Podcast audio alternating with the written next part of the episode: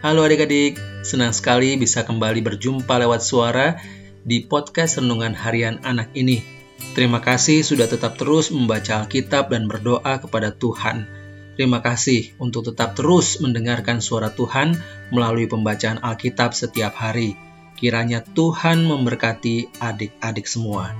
Kali ini kita kembali akan merenungkan firman Tuhan yang terambil dari Keluaran 2 ayat 1 sampai 10. Keluaran 2 ayat 1 sampai 10. Siapkan Alkitabnya dan kita berdoa terlebih dahulu. Tuhan Yesus yang baik, terima kasih buat hari ini. Terima kasih buat waktu yang luar biasa kau berikan pada kami untuk dapat merenungkan firman-Mu. Beri kami hikmat Tuhan, berbicaralah karena kami siap mendengar dan merenungkan firman-Mu. Dalam namamu Yesus kami sudah berdoa dan mengucap syukur. Amin. Keluaran 2 ayat 1 sampai 10. Musa lahir dan diselamatkan. Seorang laki-laki dari keluarga Lewi kawin dengan seorang perempuan Lewi. Lalu mengandunglah ia dan melahirkan seorang anak laki-laki. Ketika dilihatnya bahwa anak itu cantik, disembunyikanlah tiga bulan lamanya. Tetapi ia tidak dapat menyembunyikannya lebih lama lagi.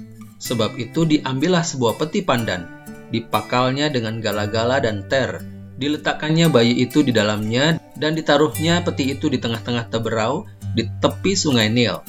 Kakaknya perempuan berdiri di tempat yang agak jauh untuk melihatnya apakah yang akan terjadi dengan dia.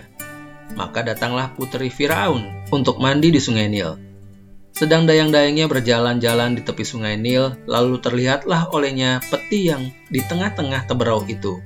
Maka disuruhnya hambanya perempuan untuk mengambilnya.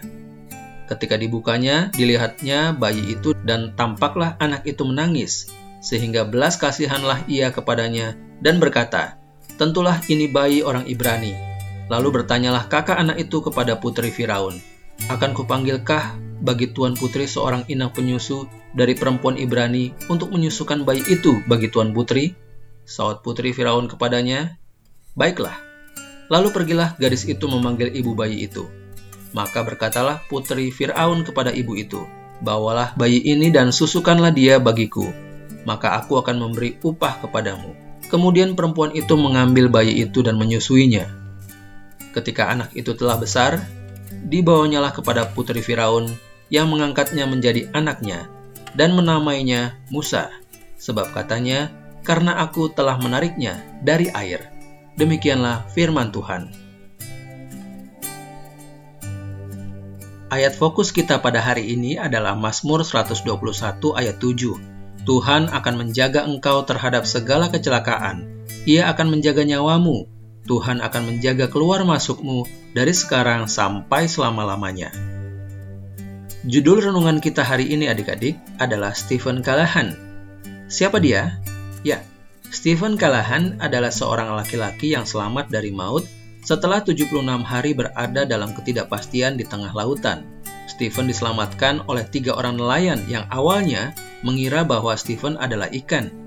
Hal itu disebabkan oleh burung-burung yang terbang di atas Stephen. Dalam 76 hari, Stephen harus memikirkan nasibnya yang mengerikan untuk bisa selamat dari laut itu. Kapal miliknya tenggelam. Untungnya, dia berhasil mengambil spear gun, botol air tawar, kantong tidur, dan beberapa makanan. Stephen merasa lega. Pada hari pertama, dia berada 450 mil jauhnya dari pantai. Dan saat itu, ia tidak tahu bahwa ia sudah berada di 1800 mil jauhnya. Dalam bertahan hidup, Stephen mencoba belajar memancing dan menampung air hujan.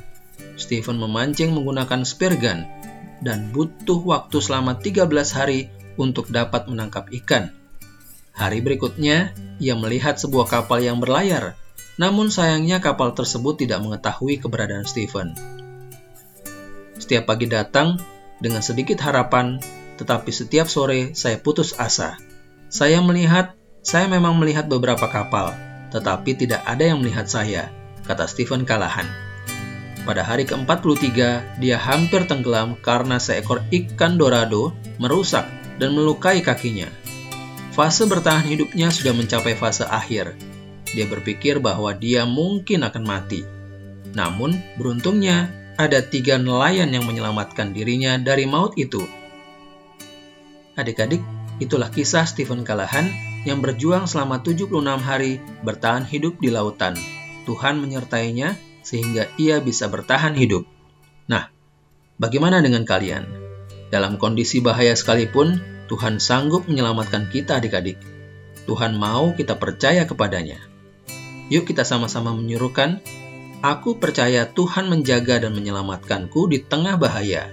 Aku percaya Tuhan menjaga dan menyelamatkanku di tengah bahaya. Mari kita berdoa. Bapa di surga, ajar kami sungguh-sungguh percaya pada pernyataan dan perlindungan Tuhan. Kami percaya Tuhan sanggup menolong dan menyelamatkan kami.